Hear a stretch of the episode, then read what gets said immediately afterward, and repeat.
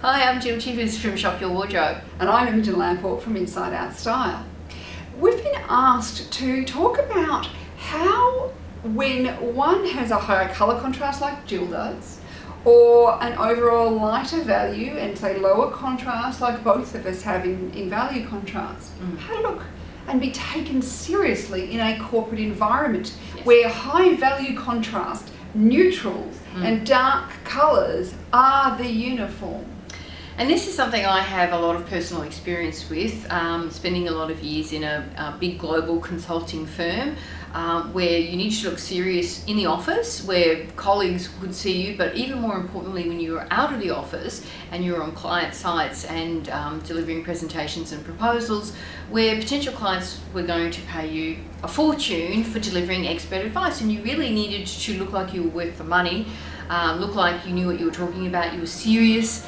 Um, and so wearing um, lighter, more colourful clothing, well, you, Something just, like this, you just... It couldn't be done. You, you wouldn't be taken seriously by anyone. You would look like you were coming from a picnic. Um, and whether or not anyone said anything to you, which in the era that I was working in, somebody would have said something to you, um, you just, you would not have been taken remotely seriously. And so even though I didn't know all of the things that I now know, um, including what really my own colouring was, I, I, had an instinctive sense of some things that worked for me. I, I, found some successful ways to get around that. And I was the, the pantsuit lady before Pantsuit Nation. Yeah. I had a whole raft of them. Um, I had one black one, which I knew wasn't quite right, but I had colours like olive, deep teal. I had a purple. Um, I had a lovely taupe. I had a tan. I had a chocolate. Um, so I had all of these non-black colors. I had a really nice kind of warm navy. That's yeah. how I think of it. So I found all of these in various odd places, and because I was working for a consulting firm where I travelled a lot, I shopped a lot around Australia and also overseas. I worked uh, in North America and Europe, and so I, sh I shopped my way around the world. Um, and I purchased these suits yeah. in these. Um, darker neutrals but non-blacks. Yes. And I very rarely, I don't even know whether I owned a white shirt. I had a couple of ivory ones, but I would put them with softer colours like a soft salmon or a coral.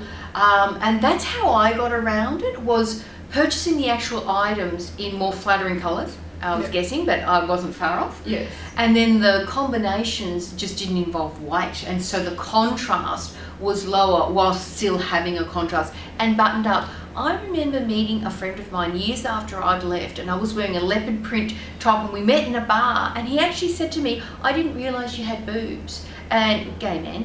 And uh, that was really quite interesting for me that nothing had changed in that department but he wasn't aware of you know any body shape issues you know? So part of it what you'd been doing is dressing in a more masculine more yang style. Yeah to compensate. Buttoned up, covered up. Yeah, mm. buttoned up, covered up, and pants, which are more masculine. Absolutely. Rather than soft, flowy dresses. So Absolutely. think about what's the fabric. Yeah, right. And then I would also say probably, apart from the black one, which you knew wasn't great, and I bet didn't get as much wear as it some didn't. of the other ones did, yeah. is that when you're a light person, your dark just isn't as dark. Right. It's more medium dark instead of being really dark. But on you, it still looks dark.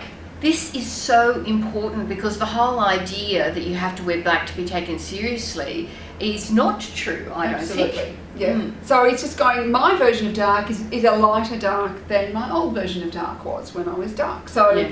it's, and it's still having some contrast. So even though if you have a lower value contrast, so you might not want to do black and white a la, you know, Snow White. Yeah. You might still do your, a lighter colour with a medium to dark colour. So it may be slightly higher con value contrast than is ideal for you, but it's communicating the authority. Absolutely. And that is the purpose in that environment. Not everything has to be perfect at all times. Mm, mm. Um, so thinking about going, well, I might just up the contrast slightly, or using the stair concept of contrast where I've got my light and my dark, but I put my medium on as well. Yeah. Which allows me to play in that value contrast spectrum. I wished I'd known about that at the time. That would have made so many things much easier. Yeah. Mm. So I think now when you're high colour like Jill, mm. you do need to still wear colour, but it's just maybe one colour at a time.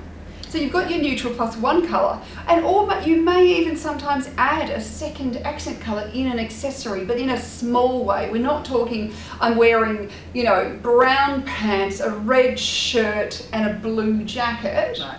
It might be brown pants, um, a blue jacket, and a kind of a beige shirt and a red necklace. Yeah, right.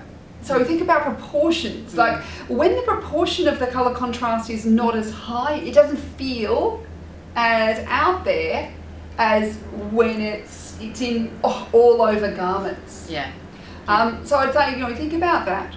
Think about also too is the more muted the colours are that you're wearing, the less we notice all the colours going on. That is a really interesting idea. And I know myself when I was in the corporate world, I did wear brighter colours, I was more attracted to them. But that whole idea that you can wear more colours that are softer Yeah. in, in overall. So if you think about like quality. a soft denim Mm. with a soft olive and a camel, that doesn't feel like blue, green, and yellow. yes, it's amazing, really. So simple, but you know, who thinks of it? So it's that sort of thing. So the more you kind of neutralize the colors, so Mm. turn, you know, you've got color contrast but in neutrals. Yeah. It's not going to feel as out there. It's not going to feel as unbusinesslike as going, I'm wearing red, blue, and yellow all at the same time, which can feel like a clown in the workplace. Yes, absolutely. So hopefully these little tips are going to help you when you're thinking about putting together a work wardrobe. That you don't have to throw out all your ideal color, value, you know, contrasts, all those sorts of things. Mm. You're just going to just push it a little. Yes. So just make it more work appropriate, Mm. um, and and and be you. And I think too that when we are dressed as ourselves as much as possible, within I look as the work framework as being a game Right. it's rather than looking at it as a really strict set of rules and you can't break it and it's boxy, Mm. why not think about it? Well, it's a communication game.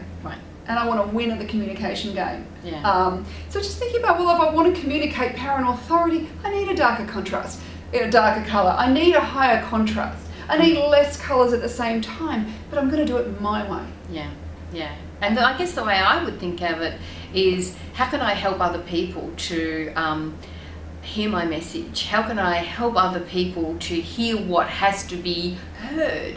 Um, and that's also helpful to, to me if I'm having to do some compromising on that, which is this is in service to a relationship that's Yes. important. Yeah. So we really hope that this has been useful and you've got some little tips that you can take away and apply to your own wardrobes. Absolutely.